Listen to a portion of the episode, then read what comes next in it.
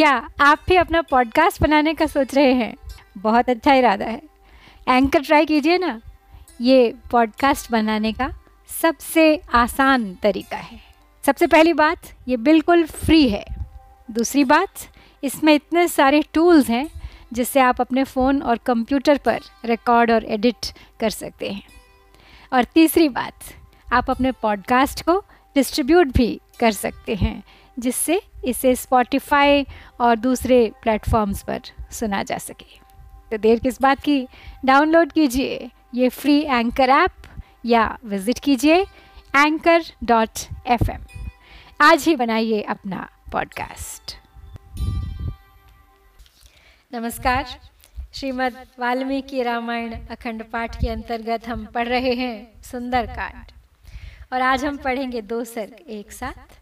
चत्वारिंश एवं एक चत्वारिंश अर्थात चालीसवां और इकतालीसवां सर्ग। और इन दोनों सर्गों का विषय वस्तु है, सीता का श्री राम से कहने के लिए पुनः हनुमान जी को संदेश देना तथा हनुमान जी का उन्हें आश्वासन दे उत्तर दिशा की ओर जाने के लिए प्रवृत्त होना और फिर उसके बाद हनुमान जी के द्वारा प्रमदावन यानी अशोक वाटिका का विध्वंस करना। तो चलिए प्रारंभ करते हैं आज का पाठ। श्रुत्वा तो वचनम तस्य वायुसूनोर्महात्मनः उवाचात्महितं वाक्यं, सीतासुरसुतोपमा। त्वां दृष्ट्वा प्रियवक्तारं, सम्प्रहृष्यामि वानर अर्धसञ्जातसस्येव वृष्टिं प्राप्य वसुन्धरा यथा तं पुरुषव्याघ्रं, गात्रैः शोकाभिकर्षितैः। संस्पृशेयं सकामाहं, तथा कुरु दयां मयि अभिज्ञानं च रामस्य दत्या हरिगणोत्तम क्षिप्तामिषिकामकाकस्य कोपादेकाक्षिशातनी। मनः शिलायास्तिलको गण्डपार्श्वे निवेशितः। त्वया प्रणष्टे तिलके तम् किल स्वर तुम मर हसी। तो अब वायुपुत्र महात्मा हनुमान जी के वचन सुनकर देव कन्या के समान तेजस्विनी सीता ने अपने हित के विचार से इस प्रकार कहा। बोली, कि हे वानर वीर, तुमने मुझे बड़ा ही प्रिय संवाद सुनाया है। तुम्हें देखकर हर्ष के मारे मेरे शरीर में रोमांच हो आया है। ठीक उसी तरह, जैसे वर्षा का पानी पड़ने से आधी जमी हुई खेती वाली भूमि हरी भरी हो जाती है। मुझ पर ऐसी दया करो जिससे मैं शोक के कारण दुर्बल हुए अपने अंगों द्वारा नरश्रेष्ठ श्री राम का प्रेम पूर्वक स्पर्श कर सकूँ। हे वानर श्रेष्ठ श्री राम ने क्रोधवश जो कौए की एक आँख को फोड़ने वाली सीख का बाण चलाया था। उस प्रसंग की तुम पहचान के रूप में उन्हें अवश्य याद दिलाना। मेरी ओर से यह भी कहना कि प्राणनाथ, पहले की उस बात को भी याद कीजिए, जबकि मेरे कपोल में लगे हुए तिलक के मिट जाने पर आपने अपने हाथ से मैंसिल का तिलक लगाया था। सवीर्यवान कथम सीताम, हृताम समनुमन्य से वसन्तीं रक्षसां मध्ये महेन्द्रवरुणोपमा एषा चूडामणिर्दिव्यो मया सुपरिरक्षितः। एतं दृष्ट्वा प्रहृष्यामि वसने त्वामिवानघ एष निर्यातितः श्रीमान् मया ते वारिसम्भवः। अतः परं न शक्ष्यामि जीवितुं शोकलालसा। असह्यानि च दुःखानिवाचश्च हृदयच्छिदः। राक्षसैः सह संवासं त्वत्कृते मर्शयाम्यहम्। धारयिष्यामि मासं तु। जीवितं शत्रुसूदन। मासादूर्ध्वं न जीविष्ये त्वहीना नृपात्मज। सीता हनुमान को दे रही हैं कुछ संदेश श्री राम के लिए और। तो कहती हैं कि महेंद्र और वरुण के समान पराक्रमी प्रियतम, आप बलवान होकर भी अपहृत होकर राक्षसों के घर में निवास करने वाली मुझ सीता का तिरस्कार। कैसे सहन करते हैं? हे निष्पाप प्राणेश्वर, इस दिव्य चूड़ा मणि को मैंने बड़े यत्न से सुरक्षित रखा था। और संकट के समय इसे देखकर, मानो मुझे आपका ही दर्शन हो गया हो। इस तरह मैं हर्ष का अनुभव करती थी। समुद्र के जल से उत्पन्न हुआ यह कांतिमान मणिरत्न आज आपको लौटा रही हूँ। अब शोक से आतुर होने के कारण मैं अधिक समय तक जीवित नहीं रह सकूँगी। दुस्साह, दुख, हृदय को छेदने वाली बातें और राक्षसियों के साथ निवास, यह सब कुछ मैं आपके लिए ही सह पा रही हूँ। हे राजकुमार, हे शत्रुसूदन मैं आपकी में किसी तरह एक मास तक जीवन धारण करूँगी, इसके बाद आपके बिना मैं जीवित नहीं रह सकूँगी। घोरो राक्षस राजो अयम दृष्टिश्च न सुखामयी।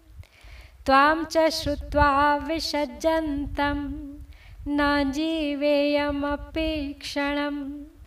वैदेह्यावचनं श्रुत्वा करुणं साश्रुभाषितम्। अथा ब्रवीन्महातेजा हनुमान् मारुतात्मजः। त्वच्छोकविमुखो रामो देवि सत्येन ते शपे। रामे शोकाभिभूते तु। लक्ष्मणः परितप्यते। दृष्टा कथं चिद्भवति न। कालः परिदेवितुम् इमं मुहूर्तं दुःखानामन्तं द्रक्ष्यसि भामिनी। तावुभौ पुरुषव्याघ्रौ, राजपुत्रावनिन्दितौ, त्वद्दर्शनकृतोत्साहौ लङ्कां भस्मीकरिष्यतः। आगे कहती है सीता कि ये राक्षस राज रावण बड़ा क्रूर है। प्रति इसकी दृष्टि भी अच्छी नहीं है। अब यदि आपको भी विलंब सुन लूँगी तो मैं क्षण भर भी जीवित नहीं रह सकती। तो सीता जी के आँसू बहाते कहे हुए करुणाजनक वचन सुनकर महातेजस्वी पवन कुमार हनुमान जी बोले, हे देवी, मैं सत्य की शपथ खाकर कहता हूँ कि श्री रघुनाथ जी आपके शोक से ही सब कामों से विमुख हो रहे हैं। श्री राम के शोकातुर होने से लक्ष्मण भी बहुत दुखी रहते हैं। अब किसी तरह आपका दर्शन हो गया, इसलिए रोने धोने या शोक करने का अवसर ही नहीं रहा। तो हे भामिनी, आप इसी मुहूर्त में अपने सारे दुखों का अंत हुआ देखेंगी। वे दोनों भाई पुरुष सिंह, राजकुमार श्री राम और लक्ष्मण सर्वत्र प्रशंसित वीर हैं। आपके दर्शन के लिए उत्साहित होकर वे लंकापुरी को भस्म कर डालेंगे। हत्वा तु समरे रक्षो रावणं सह बान्धवैः राघवौ त्वां विशालाक्षि स्वां पुरीं प्रतिनिश्यतः यत्तु रामो विजानीयादभिज्ञानम् अनिन्दिते भूयस्तस्य त्वं दातुमर्हसि। सा ब्रवीदत्तमेवाहो मयाभिज्ञानमुत्तमम्। एतदेव हि रामस्य दृष्ट्वा यत्नेन भूषणम्। श्रद्धेयं हनुमन् वाक्यं तव वीर भविष्यति। सा तं मणिवरं गृह्यं श्रीमान् प्लवगसत्तमः। प्रणम्य शिरसा देवीं, गमनायोपचक्रमे, तमुत्पातकृतोत्साहं वीक्ष हरियूथपम्। वर्धमानं महावेगम् उवाच जनकात्मजा। अश्रुपूर्णमुखी दीना बाष्पगदया गिरा। तो हनुमान कहते हैं आगे कि विशाल लोचने राक्षस रावण को समरांगण में उसके बंधु बांधवों सहित मार कर वे दोनों रघुवंशी बंधु आपको अपनी पुरी में ले जाएँगे। हे सती साध्वी देवी, जिसे श्री रामचंद्र जी जान सकें और जो उनके हृदय में प्रेम एवं प्रसन्नता का संचार करने वाली हो। ऐसी कोई और भी पहचान आपके पास हो तो वह उनके लिए आप मुझे दे दें। तब सीता जी ने कहा, हे कपिश्रेष्ठ, मैंने तुम्हें उत्तम से उत्तम पहचान तो दे ही दी। तो वीर हनुमान, इसी आभूषण को यत्नपूर्वक देख लेने पर श्री राम के लिए तुम्हारी सारी बातें विश्वसनीय हो जाएँगी। उस श्रेष्ठ मणि को लेकर वानर शिरोमणि हनुमान प्रणाम करने के पश्चात वहाँ से जाने को उद्यत हो गए। वानर यूथपति महावेगशाली हनुमान को वहाँ से छलांग मारने के लिए उत्साहित हो बढ़ते देख जनक नंदिनी सीता के मुख पर आंसुओं की धारा बहने लगी। वे दुखी हो अश्रु गदगद वाणी में बोली, हनुमन सिंह संकाशौ भ्रातरौ राम लक्ष्मणौ सुग्रीवं च सहामात्यं, सर्वान् ब्रूयानामयम्। यथा च स महाबाहुर्मा, तारयति राघवः अस्माद्दुःखाम्बुसंरोधात् समाधातुमर्हसि। इदं च तीव्रं मम शोकवेगं रक्षोभिरेभिः परिभर्त्सनं च। ब्रूयास्तु रामस्य गतः समीपं, शिवश्च ते ध्वास्तु हरिप्रवीर। स राजपुत्र्या प्रतिवेदितार्थः, कपिः कृतार्थः। परिहृष्टचेताः तदल्पशेषं प्रसमीक्ष कार्यम् दिशम ह्युदीची मनसा जगाम। तो जब हनुमान जी वहाँ से चलने को छलांग मारने के लिए उत्साहित हुए तो सीता पुनः एक बार अश्रु गदगद वाणी में उनसे कहने लगी कि, हे हनुमान, सिंह के समान पराक्रमी दोनों भाई श्री राम और लक्ष्मण से तथा मंत्रियों सहित सुग्रीव एवं अन्य सब वानरों से मेरा कुशल मंगल कहना। महाबाहु, श्री रघुनाथ जी को तुम्हें इस प्रकार समझाना चाहिए, जिससे वे दुख के इस महासागर से मेरा उद्धार शीघ्र शीघ्र करें। हे वानरों के प्रमुख वीर, मेरा यह दुस्सह शोक वेग और इन राक्षसों की यह डांट डपट भी तुम श्री राम के समीप जाकर कहना। जाओ, तुम्हारा मार्ग मंगलमय हो। राजकुमारी सीता के उक्त अभिप्राय को जानकर कपिवर हनुमान ने अपने को कृतार्थ समझा और प्रसन्न चित्त होकर थोड़े से शेष रहे कार्य का विचार करते हुए वहाँ से उत्तर दिशा की ओर उन्होंने प्रस्थान कर दिया। तो यहाँ पे चालीसवां सर्ग पूरा करके अब हम बढ़ते हैं इकतालीसवें सर्ग की ओर। सच वाग्भि प्रशस्ताभिर्गमिष्यन् पूजितस्तया। तस्माद्देशादपाक्रम्य चिन्तयामास वानरः अल्पशेषम् इदं कार्यं दृष्टेयमसि ते क्षणा। त्रीनुपायानतिक्रम्य चतुर्थ इह दृश्यते। न साम रक्षः सुगुणाय कल्पते, न दानमर्थोपचिते युज्यते न भेद साध्या बलदर्पिता जनाः। पराक्रमस्त्वे शममे हरुचते न चास्य कार्यस्य पराक्रमादृते। विनिश्चयः कश्चिदिहोपपद्यते हतप्रवीराशरणे तु रक्षसाः। कथं चिदीयुर्यदिहाद्यमार्दवम्। कार्ये कर्मणि निवृत्तेयो बहून्यपि साधये। पूर्वकार्याविरोधेन स कार्यं कर्तुमर्हति तो अब सीता जी से उत्तम वचनों द्वारा आदर पाकर वानर वीर हनुमान ज्यों ही वहाँ से जाने लगे, तब उस स्थान से दूसरी जगह हटकर वे कुछ इस प्रकार विचार करने लगे। सोचने लगे, मैंने कजरारे नेत्रों वाली सीता जी का दर्शन तो कर लिया।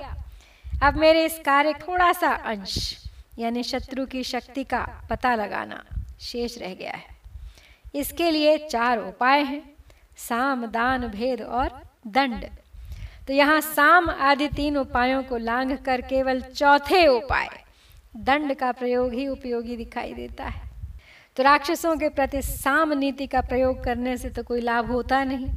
इनके पास धन भी बहुत है, अतः इन्हें दान देने का भी कोई उपयोग नहीं है। इसके सिवा ये बल के अभिमान में चूर रहते हैं। अतः भेद नीति के द्वारा भी इन्हें वश में नहीं किया जा सकता। ऐसी दशा में मुझे यहाँ पराक्रम दिखाना ही उचित जान पड़ता है। तो इस कार्य की सिद्धि के लिए पराक्रम के सिवा यहाँ और किसी उपाय का अवलंबन ठीक नहीं जचता। यदि युद्ध में राक्षसों के मुख्य मुख्य वीर मारे जाएँ तो ये लोग किसी तरह कुछ नरम पड़ सकते हैं। जो पुरुष प्रधान कार्य के संपन्न हो जाने पर दूसरे दूसरे बहुत से कार्यों को भी सिद्ध कर लेता है और पहले के कार्यों में बाधा नहीं आने देता, वही कार्य को सुचारू रूप में कर सकता है। ना हे कह साधको हेतु स्वल्पस्यापि कर्मणः यो ह्यर्थम बहुधा वेद स समर्थो अर्थ साधने इहैव तावत् कृतनिश्चयो ह्यहं व्रजेयमद्य प्लवगेश्वरालयम्। परात्मसम्मर्दविशेषतत्त्ववित् ततः कृतं स्यान्मम भर्तृशासनं कथं नु खल्वद्य भवेत् सुखागतं? प्रसह्य युद्धं मम राक्षसैः सह। तथैव खल्वात्मबलं च सारव। समानयेन्मां चरणे दशाननः। ततः समासाद्य रणे दशाननं समन्त्रिवर्गं सबलं सयायिनं यदि स्थितं तस्य मतं बलं च, सुखेन मत्वाहमितः पुनर्व्रजे। इदमस्य नृशंसस्य नन्दनोपमाोत्तमं वनं नेत्रमनः कान्तं नानाद्रुमलतायुतम। तो सोच रहे हैं हनुमान जी कि छोटे से छोटे कर्म की भी सिद्धि के लिए कोई एक ही साधक नहीं हुआ करता। जो पुरुष किसी कार्य या प्रयोजन को अनेक प्रकार से सिद्ध करने की कला जानता हो, वही कार्य साधन में समर्थ हो सकता है। यदि इसी यात्रा में मैं इस बात को ठीक ठीक समझ लूँ कि अपने और शत्रु पक्ष में युद्ध होने पर कौन प्रबल होगा और कौन निर्बल। तत्पश्चात भविष्य के कार्य का भी निश्चय करके आज सुग्रीव के पास चलूँ तो मेरे द्वारा स्वामी की आज्ञा का पूर्ण रूप से पालन हुआ, समझा जाएगा। परंतु आज मेरा यहाँ तक आना सुखद अथवा शुभ परिणाम का जनक कैसे होगा? राक्षसों के साथ हठात युद्ध करने का अवसर मुझे कैसे प्राप्त होगा? तथा दशमुख रावण समर में अपनी सेना को और मुझे भी तुलनात्मक दृष्टि से देखकर कैसे यह समझ सकेगा कि कौन सबल है? उस युद्ध में मंत्री, सेना और सहायकों सहित रावण का सामना करके मैं उसके हार्दिक अभिप्राय तथा सैनिक शक्ति का अनायास ही पता लगा लूँगा। उसके बाद ही यहाँ से जाऊँगा। इस निर्दयी रावण का यह सुंदर उपवन नेत्रों को आनंद देने वाला और मनोरम है। नाना प्रकार के वृक्षों और लताओं से व्याप्त होने के कारण यह नंदन वन के समान उत्तम प्रतीत होता है। इदम विध्वंसयिष्यामि शुष्कं वनमिवानलः। अस्मिन् भग्ने ततः कोपं करिष्यति स रावणः। ततो महत्साश्वमहारथद्विपं। बलं समानेशति राक्षसाधिपः। त्रिशूलकालाय सपट्टिशायुधम् ततो महद्युद्धमिदं भविष्यति। अहं च तैः संयतिचण्डविक्रमैः समेत्य रक्षोभिरभङ्गविक्रमः। निहत्य तद्रावणचोदितं बलं सुखं गमिष्यामि हरीश्वरालयम्। ततो मारुतवत्क्रुद्धो मारुतिर्भीमविक्रमः। ऊर्वेगेन महताद्रुमान् क्षेप्तुमथारभ। ततस्तद्धनुमान् वीरो बभञ्ज प्रमदावनं मत्तद्विज समाघुष्टं नानाद्रुमलतायुतं तद्वनम् मथितैर्वृक्षैर्भिन्नैश्च सलिलाशयैः चूर्णितैः पर्वताग्रैश्च बभुवा प्रिय दर्शनम तो हनुमान जी के मन में उस सुंदर वन को देखकर, अशोक वाटिका को देखकर कुछ विचार आ रहा था और वो सोच ही रहे थे कि वो अपनी शक्ति का प्रदर्शन कैसे करें और दुश्मन की शक्ति और शत्रु की शक्ति का आकलन कैसे करें। तो वो सोच रहे हैं कि जैसे आग सूखे वन को जला डालती है, उसी प्रकार मैं भी आज इस उपवन का विध्वंस कर डालूँगा। और इसके भग्न हो जाने पर रावण अवश्य मुझ पर क्रोध करेगा। तत्पश्चात वह राक्षस राज हाथी, घोड़े तथा विशाल रथों से युक्त और त्रिशूल, कालायस एवं पट्टिश आदि अस्त्र शस्त्रों से सुसज्जित बहुत बड़ी सेना लेकर आएगा और फिर तो यहाँ महान संग्राम छिड़ ही जाएगा। उस युद्ध में मेरी गति रुक नहीं सकती। मेरा पराक्रम कुंठित नहीं हो सकता। मैं प्रचंड पराक्रम दिखाने वाले उन राक्षसों से भिड़ जाऊँगा। और रावण की भेजी हुई उस सारी सेना को मौत के घाट उतार कर सुखपूर्वक सुग्रीव के निवास स्थान किशकिंधापुरी को लौट जाऊँगा। तो ऐसा सोचकर भयानक पुरुषार्थ प्रकट करने वाले पवन कुमार हनुमान जी क्रोध से भर गए और वायु के समान बड़े भारी वेग से वृक्षों को उखाड़ उखाड़ कर फेंकने लगे। तदनंतर वीर हनुमान ने मतवाले पक्षियों के कलरव से मुखरित और नाना प्रकार के वृक्षों एवं लताओं से भरे पूरे उस प्रमदावन, अंतपुर के उस उपवन को उजाड़ डाला। वहाँ के वृक्षों को खंड खंड कर दिया, जलाशयों को मथ डाला और पर्वत शिखरों को चूर चूर कर डाला। इससे वह सुंदर वन कुछ ही क्षणों में अभव्य दिखाई देने लगा। उजड़ा हुआ। नाना शकुंत विरुत, प्रभिन्न सलिलाशय, ताम्रैः, किसलयैः क्लांत क्लान्तद्रुमलतायुतैः। न बभौ तद्वनं तत्र दावानलहतं यथा। व्याकुलावरणारेजुर्विह्वला इव तालताः लतागृहैश्चित्रगृहैश्च सादितैर्व्यालैर्मृगैरार्तर्वरैश्च पक्षिभिः। शिलागृहैरुन्मथितैस्तथा गृहैः। प्रणष्टरूपं तद्भून्महद्वनम् सा विह्वला शोकलता प्रताना वनस्थली शोकलता प्रताना जाता दशास्य प्रमदावनस्य कपेर्बलाद्धे प्रमदावनस्य। ततः सकृत्वा जगति पतेर्महान् महद्व्यलीकं मनसो महात्मनः। युयुत्सुरेको बहुभिर्महाबलैः श्रिया ज्वलन्तस्तोरणम् आश्रितः कपिः। तो जब हनुमान जी उस उपवन को उजाड़ रहे थे तो वहाँ नाना प्रकार के पक्षी भय के मारे चें चें करने लगे। जलाशयों के घाट टूट फूट गए। तांबे के समान वृक्षों के लाल लाल पल्लव मुरझा गए, तथा वहाँ के वृक्ष और लताएँ भी रौंद डाली गईं।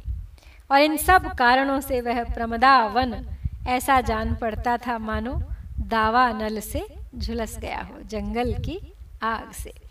वहाँ की लताएँ अपने आवरणों के नष्ट भ्रष्ट हो जाने से, वहाँ की लताएँ अपने आवरणों के नष्ट भ्रष्ट हो जाने से घबराई हुई स्त्रियों के समान प्रतीत होती थी। लता मंडप और चित्रशालाएँ उजाड़ हो गईं। पाले हुए हिंसक जंतु, मृग तथा तरह तरह के पक्षी आर्तनाद करने लगे।